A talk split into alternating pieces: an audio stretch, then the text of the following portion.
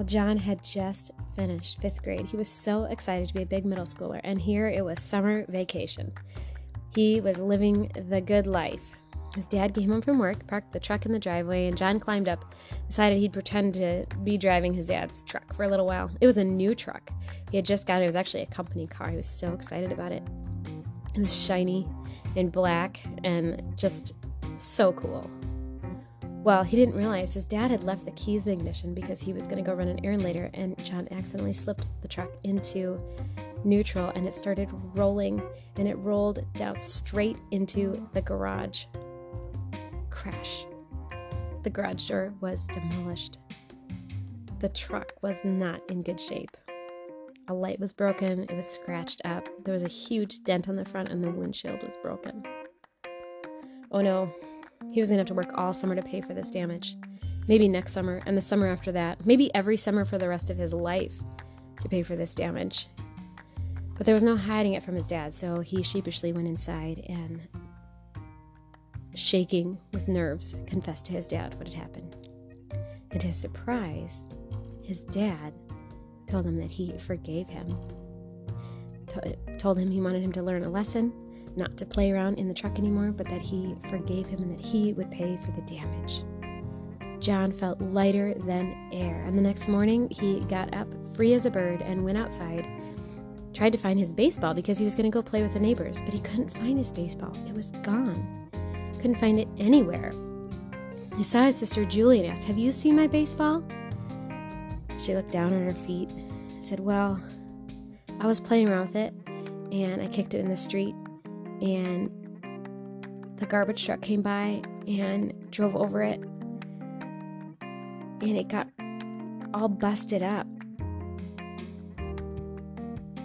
John was furious. His little sister was always messing with his stuff. How dare she? How dare she ruin his baseball? Ugh, he was so mad. He went back in the house, slammed the door, and stomped up to his room to pout. His dad heard what happened. Well, how would you end that story? What would you do if you were John's dad? What would you do if you were Julie? I'm so glad that you joined me today on Audacious Arrows, where we're becoming recklessly bold, men and women of faith through the power of God's Word.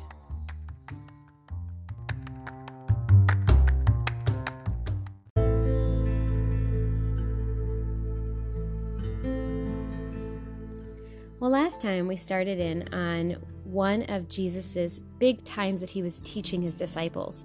So there's five big sections of teaching in the book of Matthew, and this is the fourth one.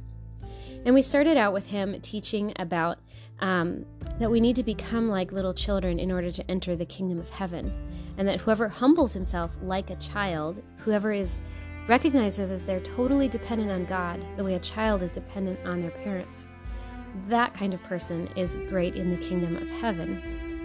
And Jesus talked about um, temptations to sin, re- receiving children, um, and welcoming little ones.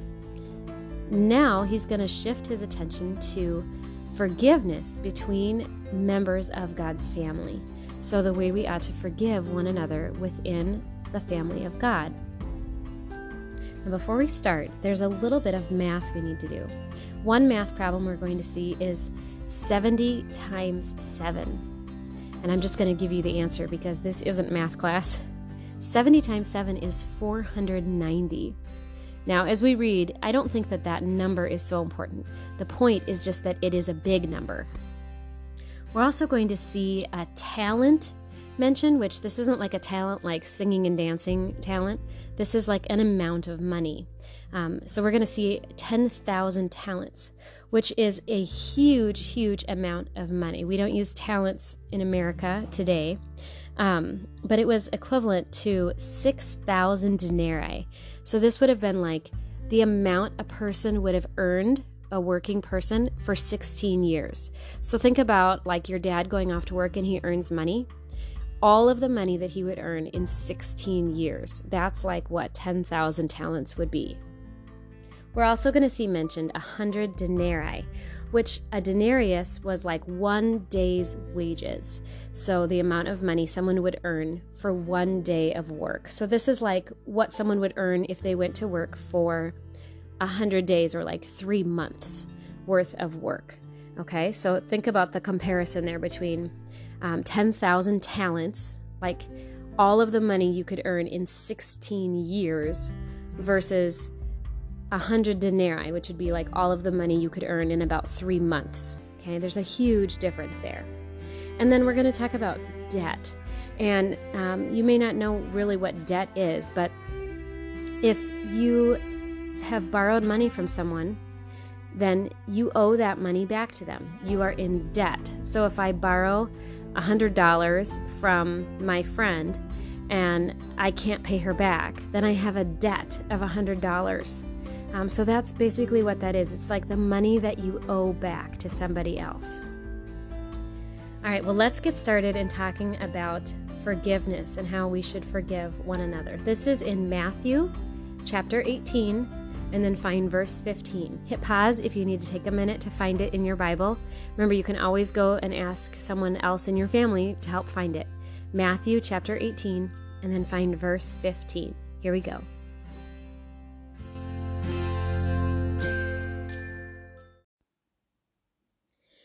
If your brother sins against you, go and tell him his fault, between you and him alone. If he listens to you, you have gained your brother. But if he does not listen, take one or two others along with you, that every charge may be established by the evidence of two or three witnesses. If he refuses to listen to them, tell it to the church.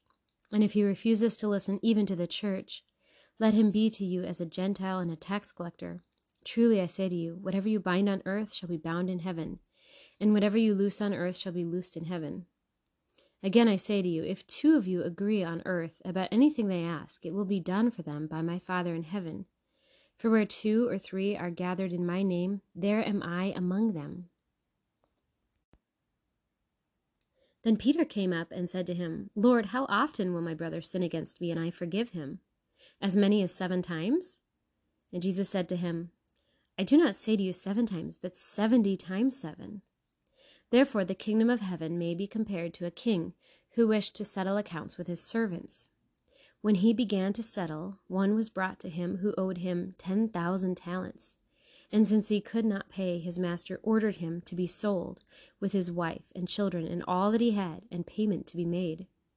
So the servant fell on his knees, imploring him, Have patience with me, and I will pay you everything. And out of pity for him, the master of that servant released him and forgave him the debt. But when that same servant went out, he found one of his fellow servants who owed him a hundred denarii.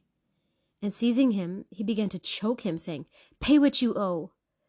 So his fellow servant fell down and pleaded with him, Have patience with me, and I will pay you. He refused and went and put him in prison until he should pay the debt. When his fellow servants saw what had taken place, they were greatly distressed. And they went and reported to their master all that had taken place. Then his master summoned him and said to him, You wicked servant! I forgave you all that debt because you pleaded with me. And should not you have had mercy on your fellow servant, as I had mercy on you? And in anger, his master delivered him to the jailers until he should pay all his debt so also my heavenly Father will do to every one of you if you do not forgive your brother from your heart.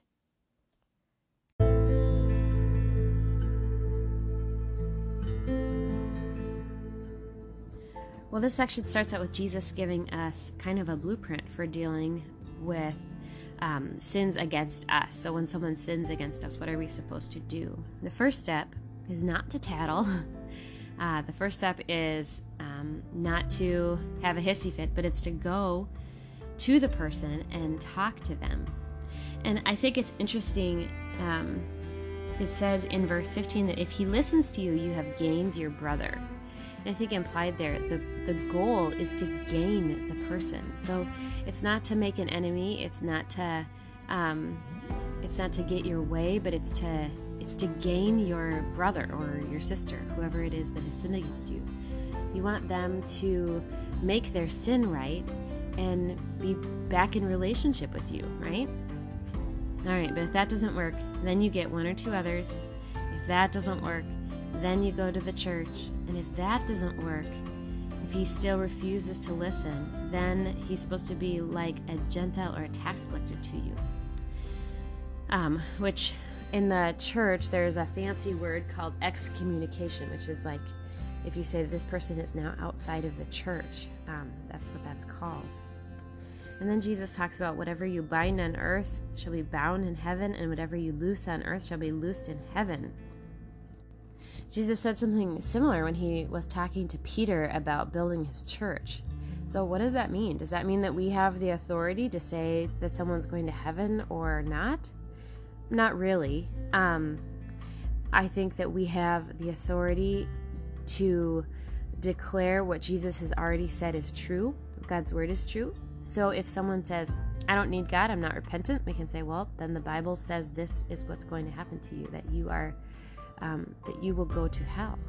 And if someone is like, I repent of my sin and I'm sorry and I need God, then we can say, well, the Bible says that your sins are forgiven.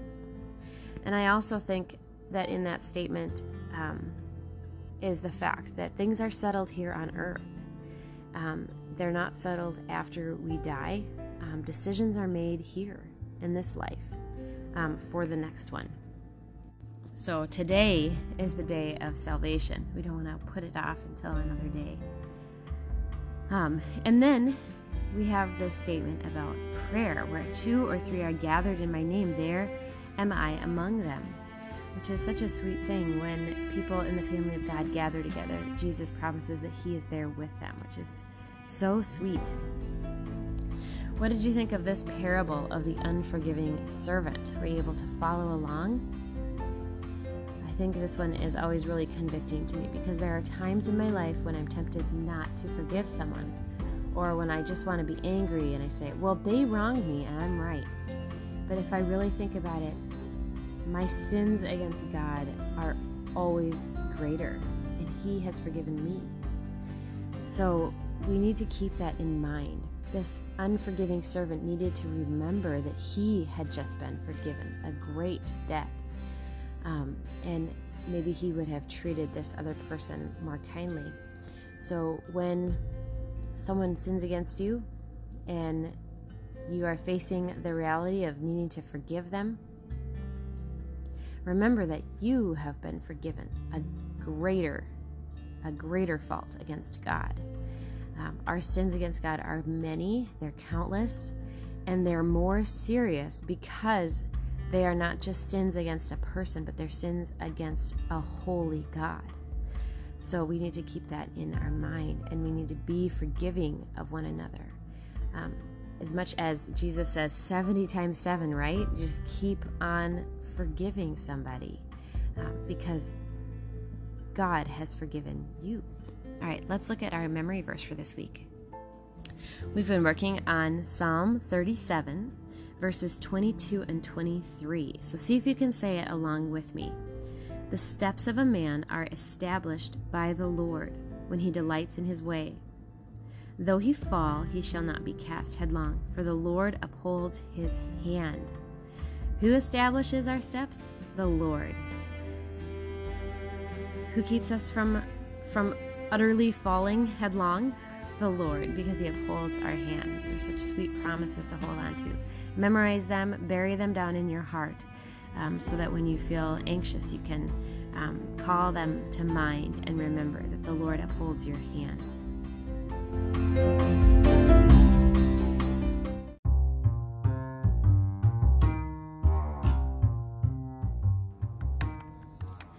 I'm so glad that you joined me again on our journey through the book of Matthew. It's a big book and it's a wonderful book, and um, I hope that by the end of it, we know and love Jesus that much more. I want to remind you that I have a giveaway going on um, for a ESV hardcover children's Bible. I'll give it away at the end of March. I'll draw a name from the entry. So if you or your parents want to enter, all you need to do is share the show with three people, and it can be any way you want. You can you can tell a friend, you can email a friend, you can write a letter to your grandma. Um, your parents can share it on any social media platform, and then they can go and enter their name and email address, and I will draw a name at the end of March. The details are below, linked below in the description, so you can tell your parents about that. We'll see you next time.